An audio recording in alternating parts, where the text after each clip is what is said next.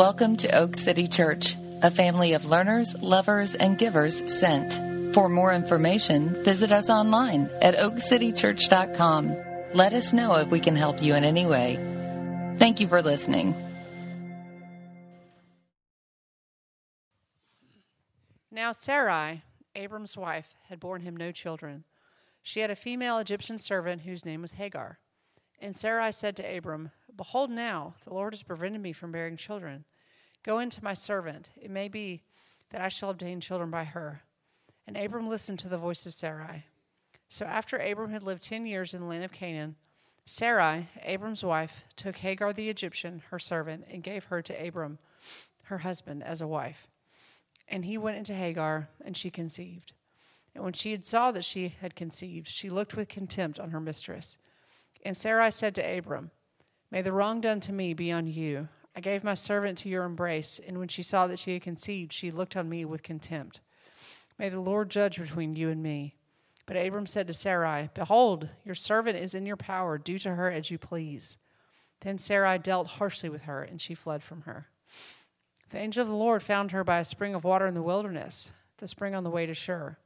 And he said, Hagar, servant of Sarai, where have you come from and where are you going? She said, I'm fleeing from my mistress Sarai. The angel of the Lord said to her, Return to your mistress and submit to her. The angel of the Lord also said to her, I will surely multiply your offspring, so they cannot be numbered for multitude.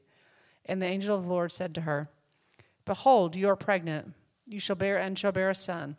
You shall call his name Ishmael, because the Lord has listened to your affliction. He shall be a wild donkey of a man, his hand against everyone, and everyone's hand against him, and he shall dwell over all his kinsmen. So she called the name of the Lord who spoke to her. You are God of seeing, for she said, Truly here I have seen him who looks after me. Therefore the well was called Beer Lahai Roi. It lies between Kadesh and Bered. And Hagar bore Abram a son, and Abram called the name of his son, whom Hagar bore, Ishmael. Abram was 86 years old when Hagar bore Ishmael to Abram. This is the word of the Lord.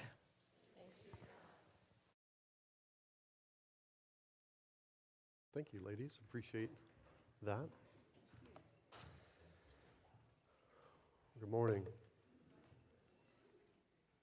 Um, I think it's appropriate to feel a little bit of anger after you read and hear that scripture. Um,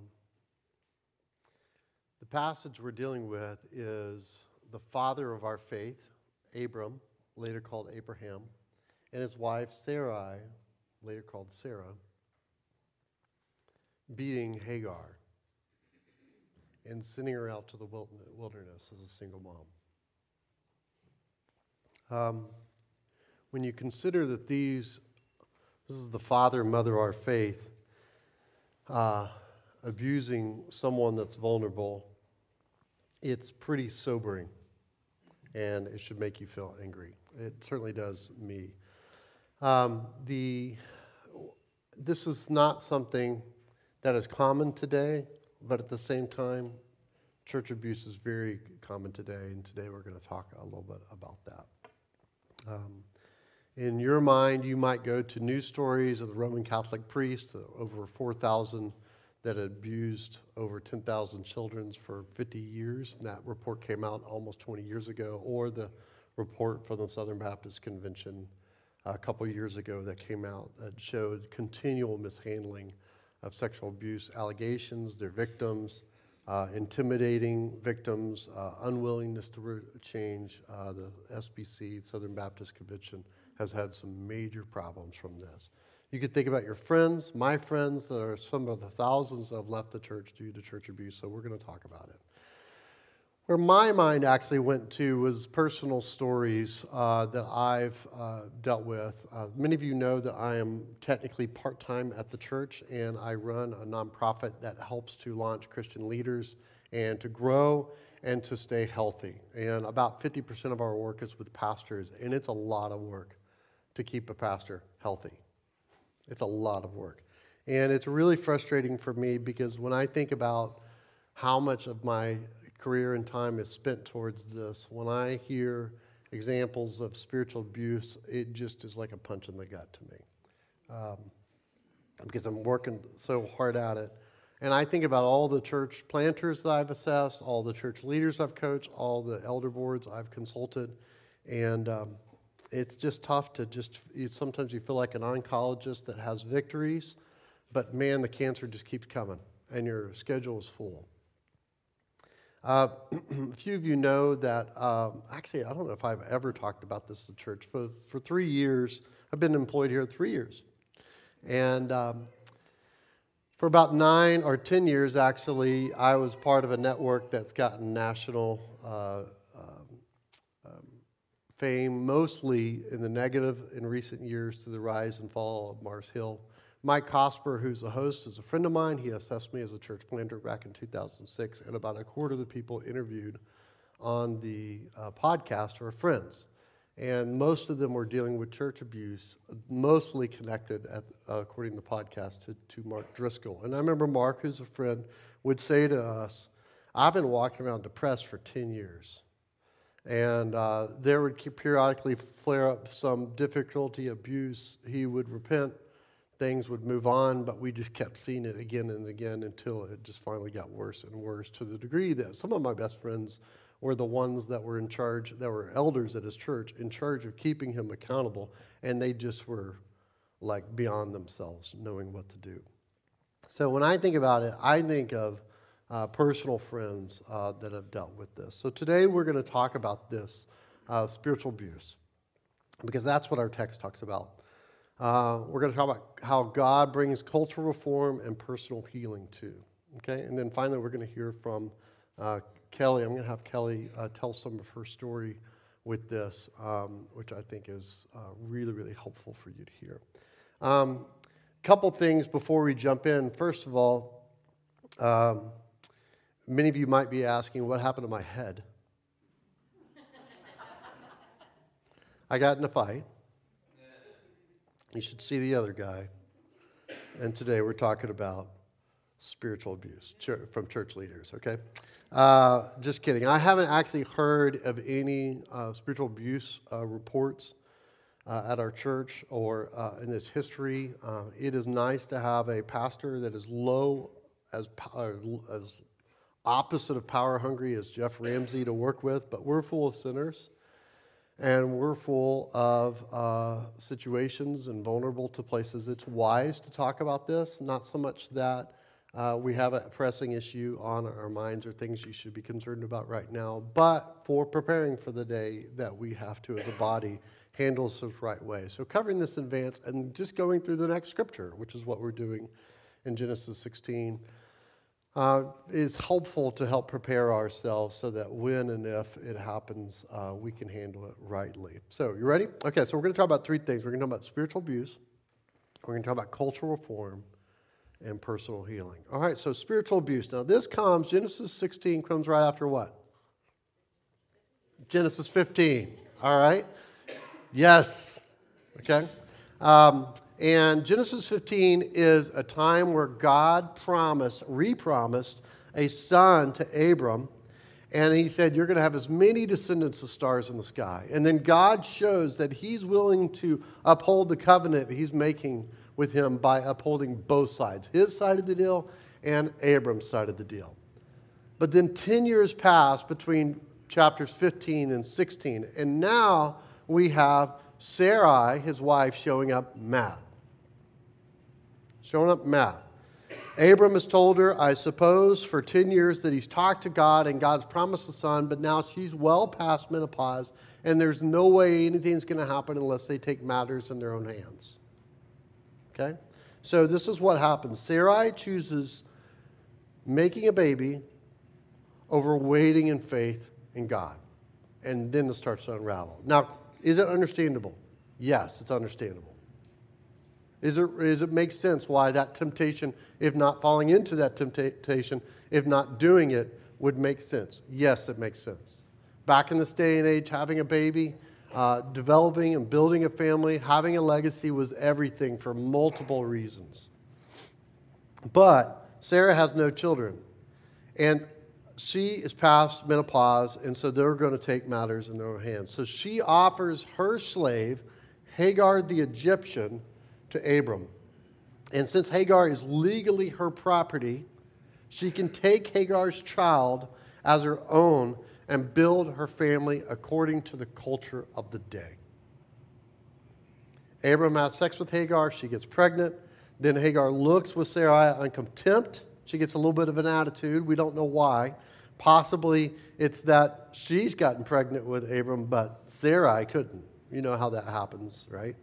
Uh, and so she's feeling a little bit superior, supposedly, and because Sarai is old and barren, but Sarah and Sarai couldn't produce, which was often the, um, the uh, identity of, you know, at the time of being a successful woman was the ability to have babies. Sarai gets mad at Abram. She says, May this contempt be on you. Then she says, I gave you my slave girls for your embrace. Literally, she says, I put my slave girl in between your legs. And now she's treating me with contempt. So, what does Abram do? He's incredibly passive. It's interesting. Abram's actually really active at work, like delivering Lot, like this bold warrior kind of move, but at home, he's really passive. That's a whole nother sermon right there. But Abram's acting a lot like Adam.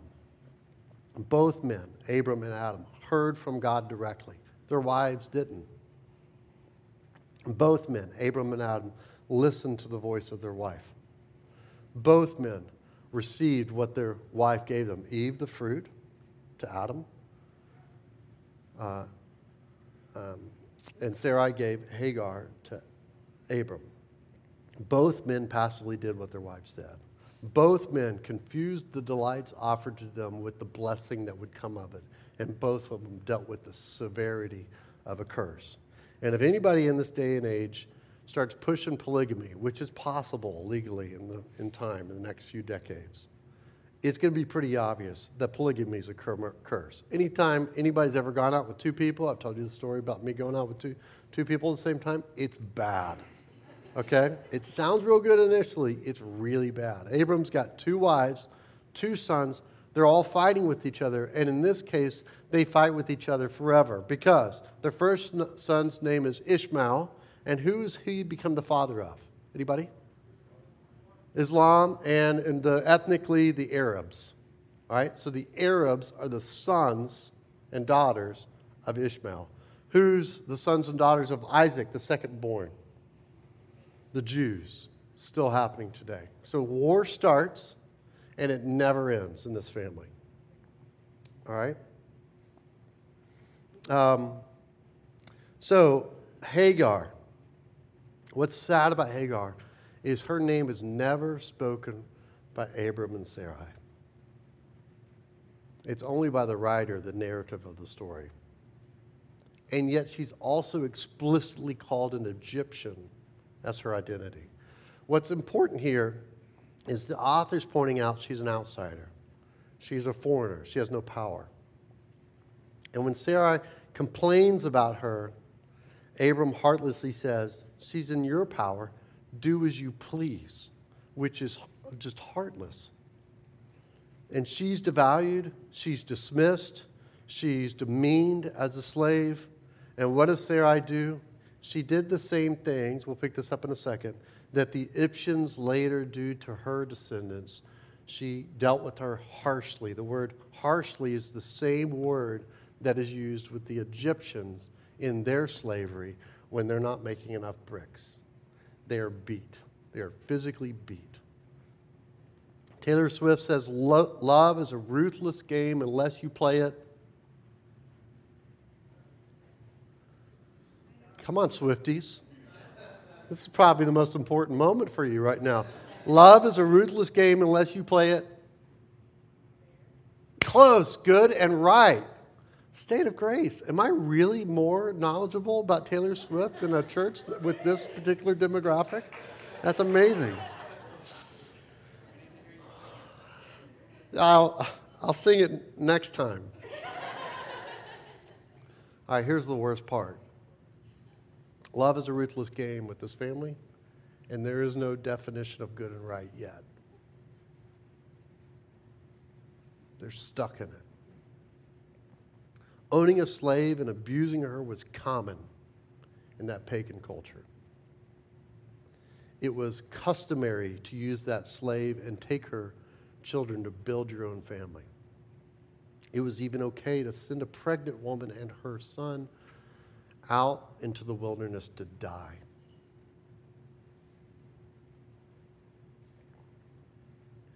It's clear, though, from Scripture, this is not okay with God. This was spiritual and physical abuse, at least. Now, by the way, we talked about physical and sexual abuse two years ago when I had my sister in to talk about Bathsheba. Um, and so I'm going to spend the rest of my time talking about spiritual abuse. And since many of us don't really have or have been taught or know what we're really talking about, let me define it. Spiritual abuse is when a leader uses their authority to control or manipulate people under them to accomplish a spiritual goal. Spiritual abuse is when a spiritual leader uses their authority or control to control or manipulate people under them to accomplish a spiritual goal. It's basically using bad methods towards good goals. It's abuse because it uses people. It's so damaging because it's done by a person in spiritual authority. They're supposed to represent God, they're done it in the name of God, or they're working for a cause of God. And that means Hagar was disgraced by the people of grace. The last people on earth that should have done this is God's people. Justin and Lindsay Holcomb say it better than I can. They wrote a book called Rid of My Disgrace, I recommend for abuse victims, but also they wrote this on the blog, which I think is great. Disgrace, content wise. Disgrace is the opposite of grace. Grace is love that seeks you out even if you have nothing in, get nothing in return. Grace is being loved when you are or feel unlovable. Grace has the power to turn despair into hope. Grace listens, lifts up, cures, transforms, and heals. Disgrace destroys, causes pain, deforms, and wounds. It alienates and isolates. Disgrace makes you feel worthless rejected, unwanted, and repulsive, like a person, persona non grata, a person without grace. Disgrace silences and shuns. Your suffering of disgrace is only increased when others force your silence. The refusals of others to speak about abuse and listen to survivors to tell the truth is a refusal to offer grace and healing. Sarai and Abram are going after God's goals, a baby, through using an already vulnerable woman. It's spiritual abuse. And God hates abuse. So the question is what does God do about it? Well, he first brings cultural reform, and then, second of all, he brings personal healing. Let's talk about cultural reform. The Bible says in this text, in fact, all the first five books of the Bible, we call the Pentateuch, Pentateuch. The Jews tend to call the uh, Torah, it's the same thing, was written by Moses in Exodus, all right? And so when the Jews are leaving Egypt, coming out of slavery into the promised land, that's when Moses is writing the first five books of the Bible. And there's something going on here in the story of Hagar that relate to the broader story that you need to know, and it's cultural reform. Moses is writing this saying, hey, fellow children of God, we've got to do better than this. We cannot keep embracing evil ways. And Moses is writing under the inspiration of God. It's one of the few times in history, it's pretty fascinating when you think about it, when anyone has ever laid upon at one time a whole new set of laws, habits, and practicing. It's a perfect time to do it with people coming out of slavery with no structure. There's only been a, two or three times in history anybody's ever done this. Usually, we're changing our laws a little bit by a little bit, our habits and our patterns. Right now, we're kind of doing that without any knowing direction of where we're going. But this is one of the few times in history where there's a total extreme makeover of God's people, of culture. And that's exactly what's happening here. And when you read Genesis 16, Hagar's story continues in chapter 21, what you're going to see is there's these parallels between what's going on with Hagar and what happens later when the Jews come out of Egypt. Right? David um, Fohrman, who's a, a Jewish rabbi, really brought this to my attention. It was really helpful. In Genesis 16, Hagar is called an Egyptian, right? We already talked about that. It's striking for two reasons. In 15, God had just mentioned to Abram, you're going to have descendants, they're going to be slaves. And now in 16, Egypt is mentioned. Second of all, this is, of course, where the Jewish enslavement takes place, is in Egypt, right? In, Exodus, in Genesis 16 and Exodus 15, Hagar is the foreigner. Later, the Jews will be foreigners. In Exodus 16, uh, and uh, the word harshly is used to describe Sarai's abuse, like that's that physical abuse I mentioned. It's the exact same word to describe what the Egyptians do to, uh, to the Jews, as I mentioned before. In Exodus 3, when you go back to the uh, burning bush with Moses, God tells Moses to go back to the Egyptians and he'll deliver the nation through them, the, the, going back to the very people that, have, uh, that wanted to kill him. In the same way, here in Genesis 16, God tells the angel of the Lord tells Hagar to go back to Abram and Sarai and he'll build a nation through her. All right? Hagar's story picks up in 21. Okay, I mentioned that. And 13 years later, Ishmael's 13, and Isaac uh, is just a toddler. He's, they're celebrating the fact that he's being weaned. And Ishmael mocks this toddler, Isaac, which is kind of a wild man of a, wild donkey of a man thing kind of do. You know, he's a crazy teenager, right? And Sarah says, That's it. I'm done with Hagar and Ishmael. She orders Abraham, his name has changed at this point, orders Abraham to get rid of her. Abraham really struggles with this this time. He now values, of course, his firstborn son and Hagar, it seems. And he struggles with it. God says, send him away. And so he does. And he sends her away with Hagar and Ishmael. And initially, we think this is a horrible decision. And sure enough, it looks like it's going to turn out bad because she's in the desert with her son they're actually running out of water, and then we're afraid they're going to die. Okay? But let's keep going with the parallels, all right? In Genesis 21, Ishmael is persecuting Isaac, like later the Egyptians persecute the Jews. Abram sends Hagar away, well, guess what? With bread on her shoulder, and the Egyptians leave, uh, so the Jews leave Egypt with bread on their shoulders. Hagar gets lost in the wilderness, and so do the Jews, the same wilderness. Hagar experiences this water crisis in the desert. There's no water, and so do the Jews at one point. There's a divine intervention that shows her where the water is, and the same thing happens to the Jews when he brings water out of the rock. Divine intervention, uh, it comes after she cries out, and so do the Jews. The angel of the Lord says, Do not fear. And Moses says the same thing to the Jews do not fear when they're facing the Red Sea. Hagar leaves a slave, but then becomes free through deliverance of God, and the Jews leave as slaves and are uh, left as deliverance of God. In other words, there's something going on in details with this story that as Moses is writing to the Jews coming out of Egypt, he's saying, hey, we're not the first ones that have gone through this. And in fact, we were the ones on the other side all along. Moses writes in Exodus 22 21 through 24 this uh, command from God You shall not wrong a sojourner or oppress him, for you were sojourners in the land of Egypt. You shall not mistreat any widow or fatherless child. If you do mistreat them and they cry to me, I will surely hear their cry, and my wrath will burn. So, God, the purpose of Hagar's story is to help the Jews empathize with the outsider and motivate them from the inside out to embrace God's new moral law that would bring justice. Now, I tend to complain about legislation because it's just behavior modification, but the truth is, the Mosaic Law radically changed this world. It defined what's good and right. it gave justice to the poor. It fed the hungry.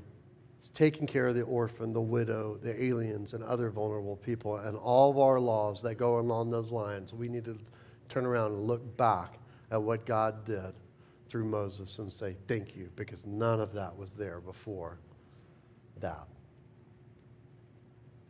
If we learn anything, is that legislation has its place to bring justice to society. It does. Sadly, the Jews continue to treat the outsiders as outsiders. The habits continue. So Jesus came to earth to change people from the inside out, didn't he? That's what he came to earth to. Is because behavior modification wasn't enough. So when Jesus came, he talked a lot about the spiritual abuse, didn't he? He talked a lot about spiritual abuse of the Jewish leaders at the time. And he trained his disciples how to lead with godly character, how to not do so for their own gain. And Jesus leads people with his integrity. So really, he really fulfilled the law twice. He lived the perfect life, a righteous life, on our behalf, and he died the perfect death, dying on the cross for our sins twice. He fulfilled the law twice, taking our punishment. And that's why Peter calls him the chief shepherd or senior pastor of the church. Now, Paul later says, okay, it's about character. We need leaders from the inside out. And he lays down character qualities for new leaders that we use with our elders. And by the way, next week we are going to commission uh, two new elders, Matt Noble and uh, Dan Fitzgerald, uh, here. Uh, we just took a congregational vote, and it was, uh, it was there was, there was nobody against it at all. Both of, everybody voted to affirm them, and we're going to do that next week. And Jeff is going to unpack next week, take a week, a break from Abraham, and unpack really what our church leaders are supposed to do. So we're, then we're going to pick up this conversation. We're talking about the negative uh, today with abuse and what they're not supposed to do, and we're going to talk about the positive and how um, we need to do that in light of the fact that Jesus Christ is really the chief shepherd of the church and the elders or church leaders are under shepherds. They are imperfect and they can't do them, their job without the power of God. But what I want you to see here is that God begins to do something from a societal level. This disgusting habits that we're reading about are not completely gone, but you've got to go pretty remotely in the world to still see them at play today and it's not just the Jewish culture or all monotheistic religions. Almost every culture and society on the earth has been changed to recognize vulnerable people and to start or to build laws to protect them. Not all, but close. And it started back then. Furthermore, now we have 2.4 million so called Christians in the world of the 8 million that are Christ followers and committed to Christ, changing them from the inside out. Okay? Uh, who knows what the actual numbers are, but that's our best estimates, all right? Um, so Jesus brings ultimate societal change. But it's not just the whole group, it's not just the whole world God's concerned about.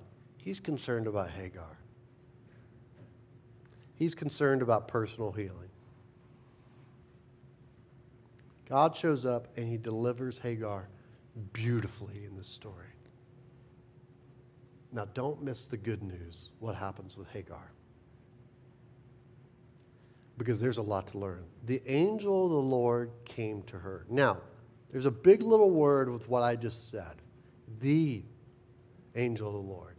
The definite article, T H E, makes a huge difference. It brings a lot of mystery and discussion. It's not an angel of the Lord that says, God says, or that angel says, God will multiply your offspring. No, this is the angel of the Lord. And this angel says, I will multiply your offspring. He speaks with power and authority. And many people think this is a Christophany, It is an appearance of the pre incarnate Christ, that Christ herself comes in to seek and find her. Right? That's what the discussion about, because it's so strong. What it says about this angel of the Lord, he found her. It's awesome. It reminds me of Luke 19:10, which I think is probably the big idea of the book of Luke. The Son of Man, that is Jesus, has come to seek and to save the lost. Hagar's lost, and she's lost twice actually. And both times the angel of the Lord shows up. Both times God comes to her, seeking after her, finding her. And when he does, third, the text says that God sees and listens to this desperate woman. God cares about single mothers. God cares about the refugee. God cares about the immigrant. God cares about those that have no shelter, that have no water, that are starving in the desert. And just before catastrophe happens, what happens? God seeks, finds, sees, hears, and ultimately delivers her. When the people of God don't come help, God finds. When the people of God are totally blind to their sin, God sees. When no one else is around to listen anymore, God hears. And when no one can deliver you from your bondage, God saves. That's what's going on. It starts with God. Grace. Justin Lindsey Holcomb again continues to speak to survivors of abuse, and they say, To your sense of disgrace, God restores, heals, and recreates through grace. A good short definition of grace is one way love. This is opposite of your experience of assault, which was one way violence. To your experience of one way violence, God brings one way love. The contrast between the two is staggering. One way love does not avoid you, but comes near. Not because of your personal merit, but because of your need.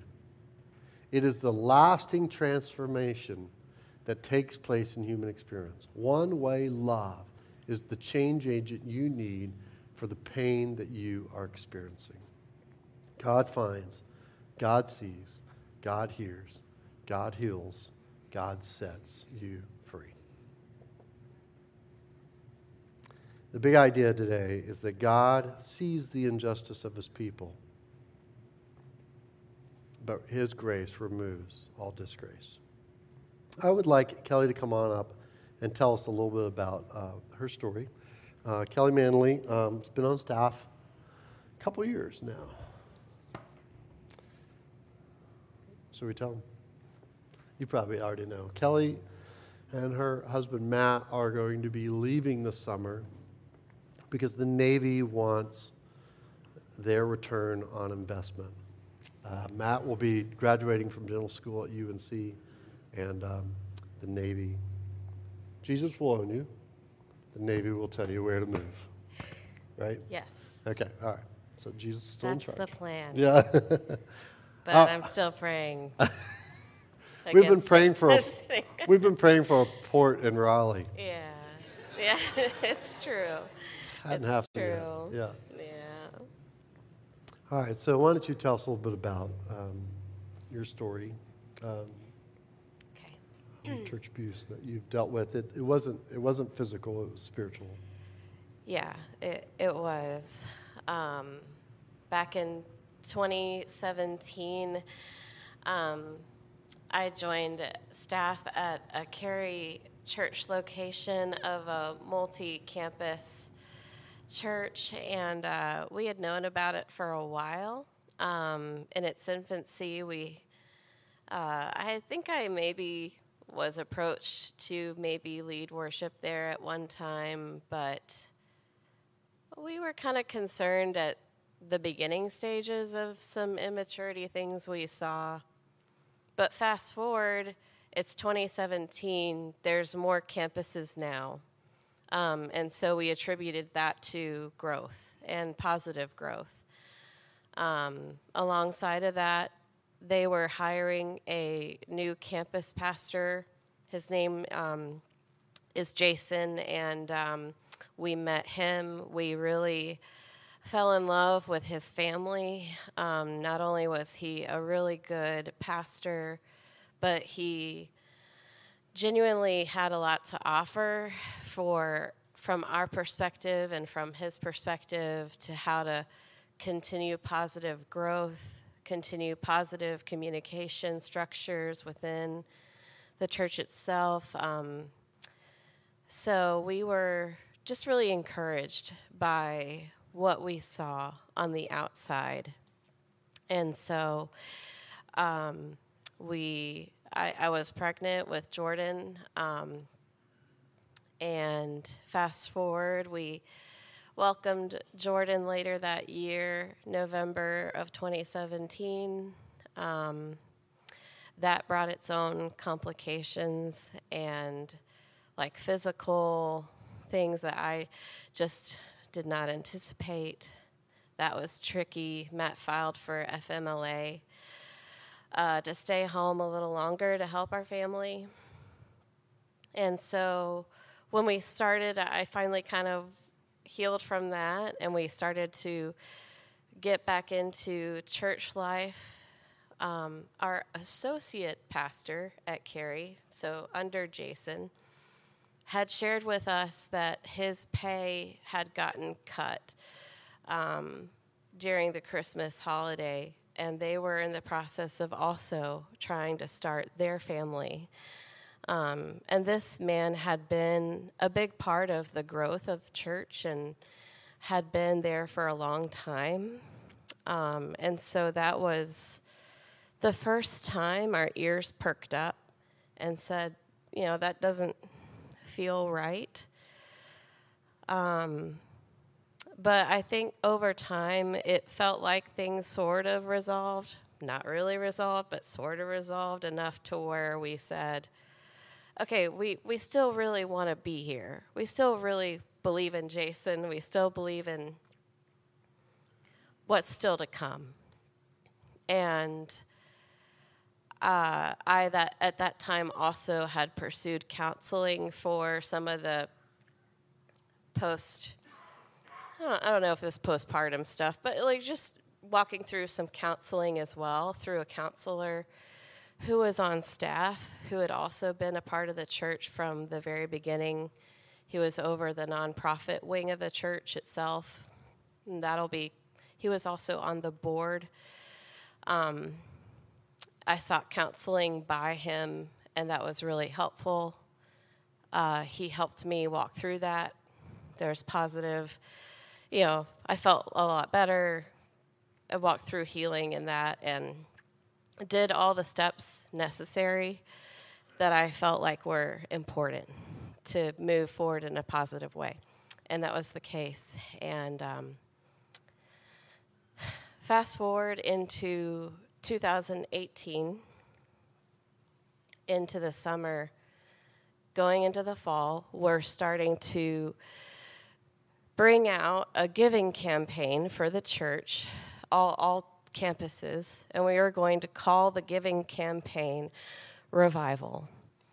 The motto was We're bringing revival to the triangle. Um, looking back, you know, it's like, who is revival? What is revival?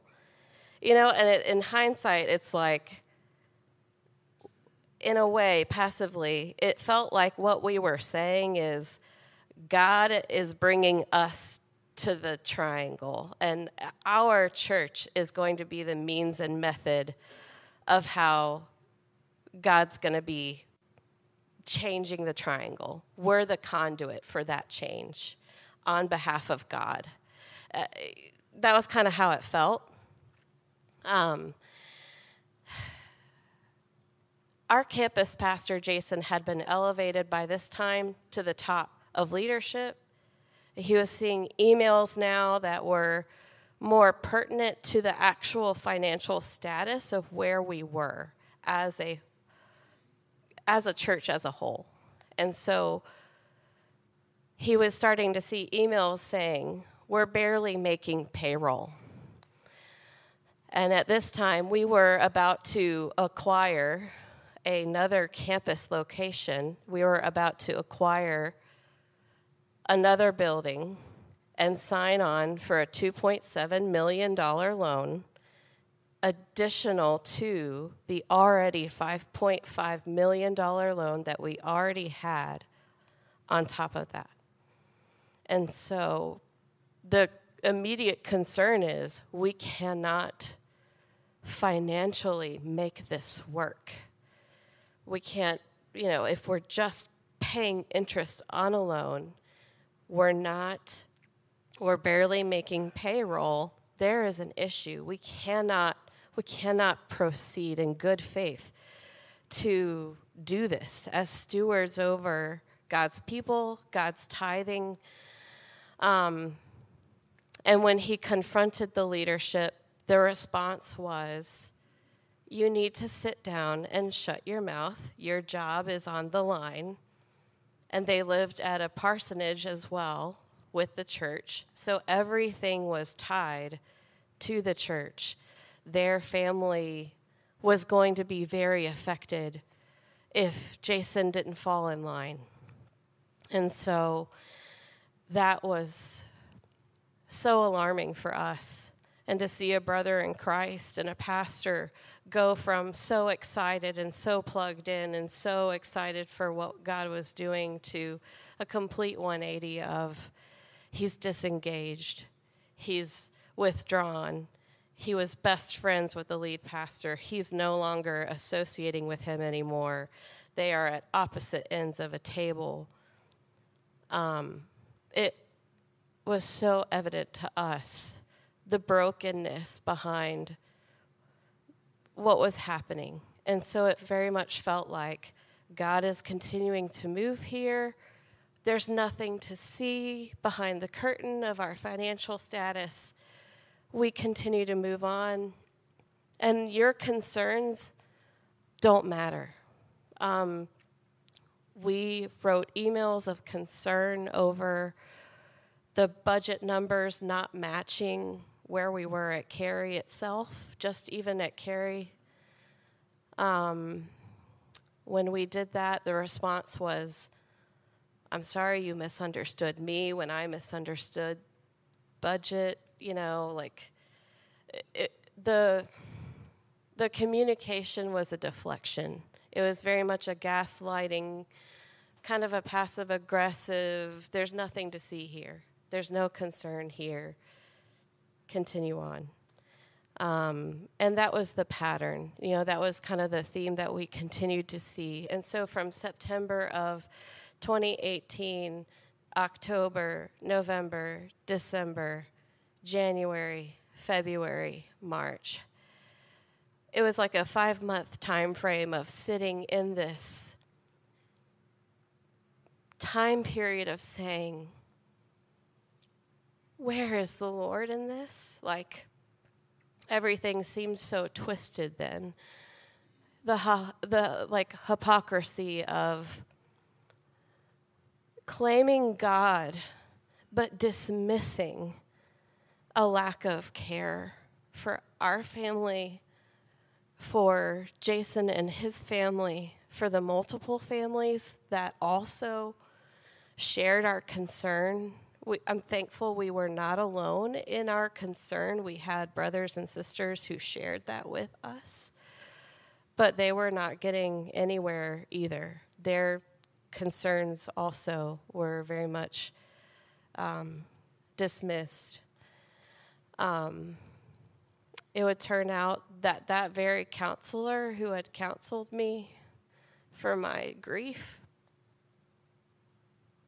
would pull me into the same counseling room maybe a year later. And eventually the conversation would get to him attacking my character and say that I was taking part in spreading rumors in the church. Um, I, think that was probably one of the biggest hurts. Like, I'd worked so hard to like seek God and do all the right things for God. Um, sorry. Um, so the man who had helped me was now hurting me in this very real, real way of attacking my character. And I think that was the the the overall theme was a very toxic environment. You don't matter. Continue on. Um,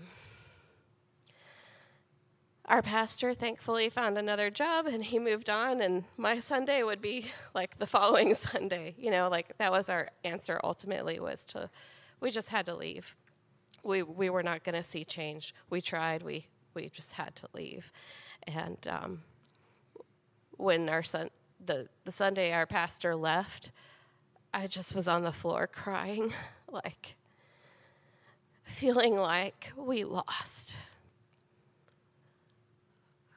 um, we lost the fight. Um, we lost evil one. That, that's how it felt. It, um, you know, um, that's how it felt for us. Um, so, sorry, thanks. yeah. So the fact that it wasn't ever owned up, obviously, couldn't, and especially that with the response from leadership and even the counselor, complicated things in you. Yeah. Um, I think the question of, like, God, do you see? Uh, do you see what's going on? Why don't you care? Um, it was kind of a torture to be in front of a microphone and lead worship every week and to have the torment in my head of like at any moment I could speak out this truth to the whole congregation and say this is wrong. It took everything in me not to do that. And I kept waiting for God to like put it in my heart to do it. I'm like, God, I am right here. I am in front of a microphone every week at any time you can tell me to do this and I will obey. And I just never felt that. Um, and I, I just felt like I was continually asking the Lord to make it clear where, what were we supposed to do in this? What was our role? Um, I'm thankful it was not just my burden to carry. There were other elders who were asking the same things. So it was not just on me and that was a relief. I knew I knew we weren't alone, but it felt very isolating at the same time because I still had to go to staff meetings. I still had to see these people and and and hear God's word being shared and it feel very twisted and manipulated. And so for a while it was hard to read God's word after that. God's word felt gross. like, even though I knew the truth of who God was, but it was even hard to read the Bible. It was hard to pray. It was hard to, like, feel like God was safe because in a place of church where I thought I was safe, I felt all of a sudden a place of like safety was a place of fear and hostility. And it was hard at first to reconcile God is not someone you need to fear and fear, fear hostility toward. It is the opposite. He loves you, He sees you, very much like Hagar. Um, God sees, God hears, for sure. And what do you, what do you learn about God in time, and how do you see God's people differently? Yeah. I mean, God showed up in a very tangible way. Our pastor had found a job, other coworkers left, they found jobs. I was still looking. And we were not having an income. My income and Matt's part time Army income was it. And so, thank God, our elder who was with us in it, like tithed to our family while I was searching for another job because he knew and he, so in, in very like god met our need in a very tangible financial way through these people. So so god was still showing up and being like god was still being god through the people of god just not through the not through the leaders of this church um, and so like i don't I don't know if I view people of God differently. I think I just have more of a spirit of discernment, a spirit of listening, a spirit of empathy. Hopefully. I think you do. Uh, now, you work for a church. I do. Yeah, okay. Yeah. How do you see God's people differently? yeah, yeah. Uh, I don't judge. I don't. I don't blame people for not wanting to be in church, but I also I'm thankful I can be here and see God still in the people. It like there are healthy churches, you know, like, and so that that's like I know, but I, I also understand people who can't walk in the doors of a church because of their hurt, and I don't think that like I can totally understand that and, and empathize with that, and there's like no shame in, in like extending God's grace to people who would who would not want to be a part of the church but still identify with Jesus. And you know like just that's I can very much empathize with that and get that. Eh, eh, but I'm so thankful I can that we've pursued and continued to pursue what it does it look like to have a healthy church and the people of God and and and functioning in community because that's so important. Yeah. But there's a little bit more sobriety about Yeah. Yeah. uh, probably sobriety like feet on the ground realism about Yeah. let's be honest about us being human and Right. people and how things can not just go bad but sometimes really way off right. as well as the other way obviously with the last couple of years with us it's been a delight Yeah. to have you around Same. Same. anything else you want to say Yeah, I just want to say thank you.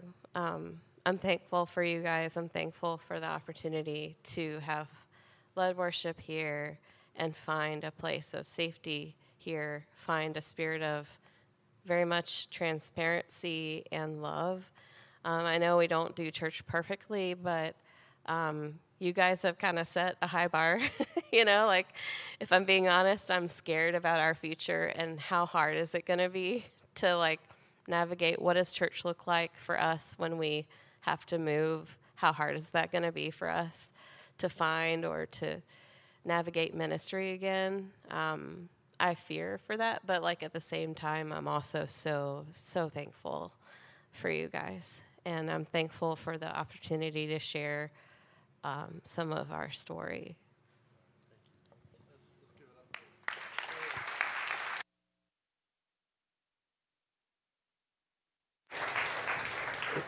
So let me say a couple uh, things of just observation. First of all, the Manleys have been a delight. A delight. And uh, watching them, when we interviewed, it was clear that God was rebuilding uh, their view of church, and we hoped and prayed that we could be a, a safe place, and it seems like that's been the case. Uh, it's just been a delight to have you both here.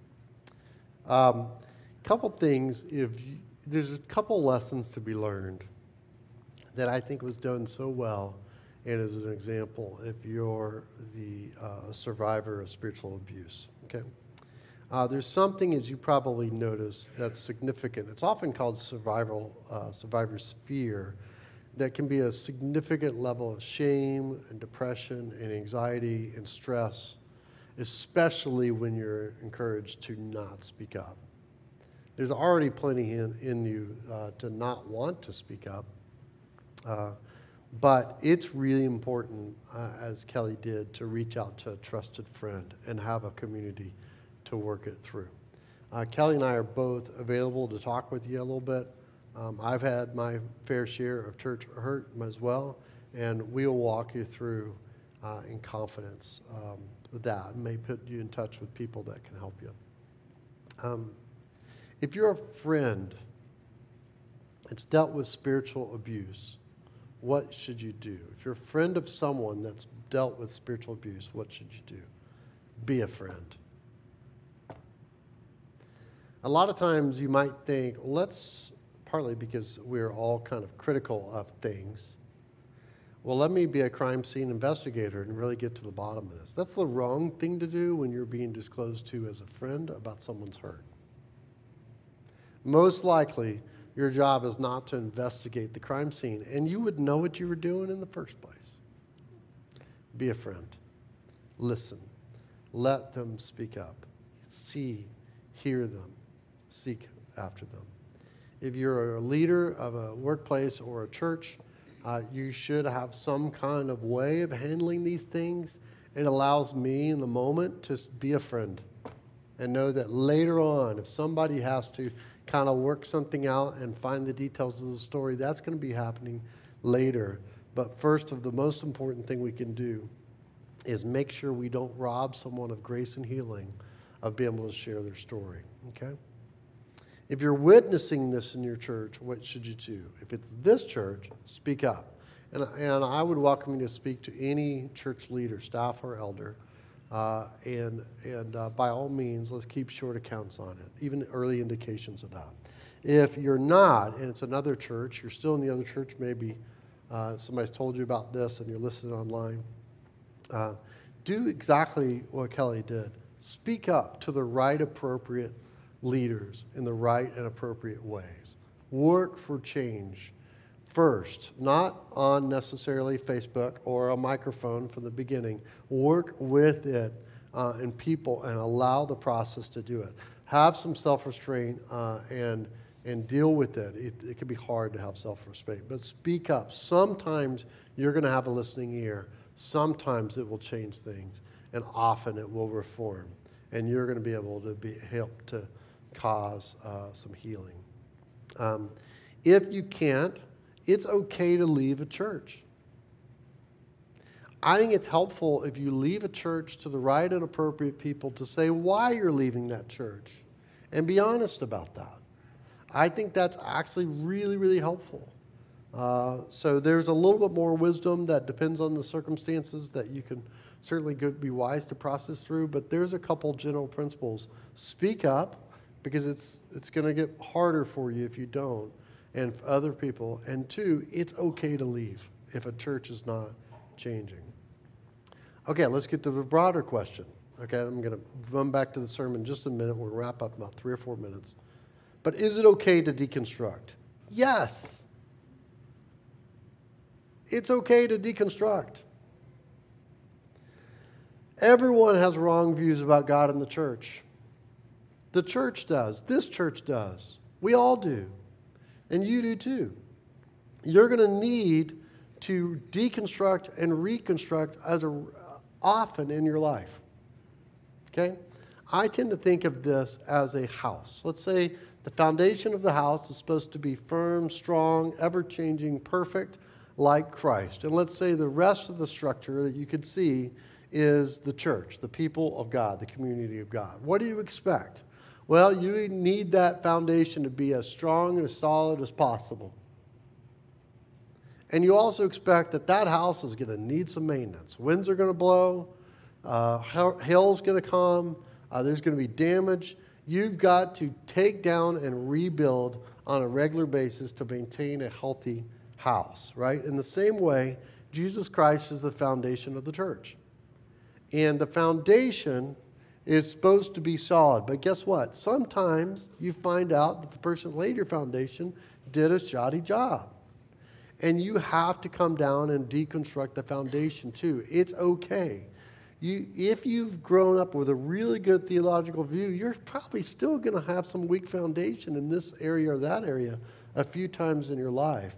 And you need to deconstruct. But you should expect deconstructing the people of God Things that are made out of lighter materials like wood and asphalt shingles, you should expect them to blow away.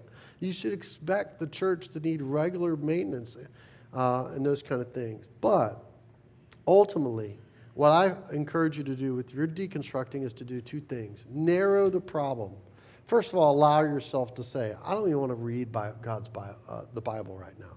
I'm really having trouble with that. Allow yourself emotionally to live with that grace. But then narrow the problem. What's the real problem I'm facing? I'm facing uh, a lack of integrity or a blindness from these leaders at this church. And then work on that. Deconstruct. Ultimately, you want to reconstruct. Because otherwise, if you just deconstruct it all, all you got left is rubble. And rubble doesn't really allow you to have more accurate views. It doesn't allow you to have accurate expectations. It doesn't bring the benefit of healing. It doesn't bring you the benefit of shelter. Uh, ultimately, it's got to be reconstructed. So if you if you lead yourself a little bit and get more specific, are we have a foundation issue? Does it need some repair? Is it a overall like have I just been idealistic about this was supposed to be my dream house all the time and now it's like falling apart? Um, it, it's helpful to do that. So it's okay to deconstruct. Long term, you need to reconstruct. Why? Because you need a regular community of people that remind you every week that you're loved no matter what. And that's the very message of grace. And that's why you ultimately need a community of people to remind you of that. Okay. So there's a couple of uh, things that were on topic. Going back to Genesis 16, let's remember that God sees the injustice of his people, but his grace removes disgrace. The word removes is key there. I love that. God's grace removes the disgrace. There's a doctrine called expiation, and it's that Christ's work completely removes and puts away our sin. It's both, listen to this, it's both the sins that we've committed and the sins that have been committed against us. It's both. Typical gospel presentations, we only talk about God removing the sins that we committed. But the gospel also says he cleanses us from the sins committed against us. Now, if that's not cool. I don't know what's cool. And for victims of abuse, that is so helpful to hear that Jesus Christ's work comes to remove the sins that were committed against you. Ezekiel 36 carries this idea of expiation, both your sins and others. Ezekiel 36, 25, and 26 says uh, the prophecy talking about what God's doing through Jesus. I will sprinkle clean water on you, and you shall be clean from all your uncleanness and from all of your idols. So there's the personal part too. I will cleanse you, and I will give you a new heart, and a new spirit I will put in you. Earlier in our prayer of confession, remember what we read in Psalm 103? As far as the east is from the west, so far does he remove our transgression from us. I cannot repeat that verse without thinking about my mom saying to me, Now, kids, now, John, how far away does God put your sins away from you. As far as the east is from the west, my mom would say, John, how far away is the east is from the west? And I'd say, that's really far. She said, that's how far God places your sin. He removes it completely from you. So, I what I love to hear though, like Hagar, where you start seeing uh, her God's starting to rebuild her. I love seeing stories like Kelly where God starts to rebuild. Um, I, I love, and there's a reason why I have a heart for healthy Christian leaders. Is because I have been an un- unhealthy one. And so to be able to say, uh, God, you've healed us, guess what it also does? It leaves in you a heart and a passion for the outsider for the one that is not hearing grace, for the one that uh, needs to get rid of their disgrace, and the gospel brings it, and you're able to speak it. God sees the injustice of the people and removes the disgrace with his grace. Let's pray. Heavenly Father, I thank you so much just for the good news that even in the hardest, most terrible places that we would never expect, expect to see, um, sin and evil, Lord, you bring new life. You redeem. You give grace. Thank you so much. In Jesus' name, amen.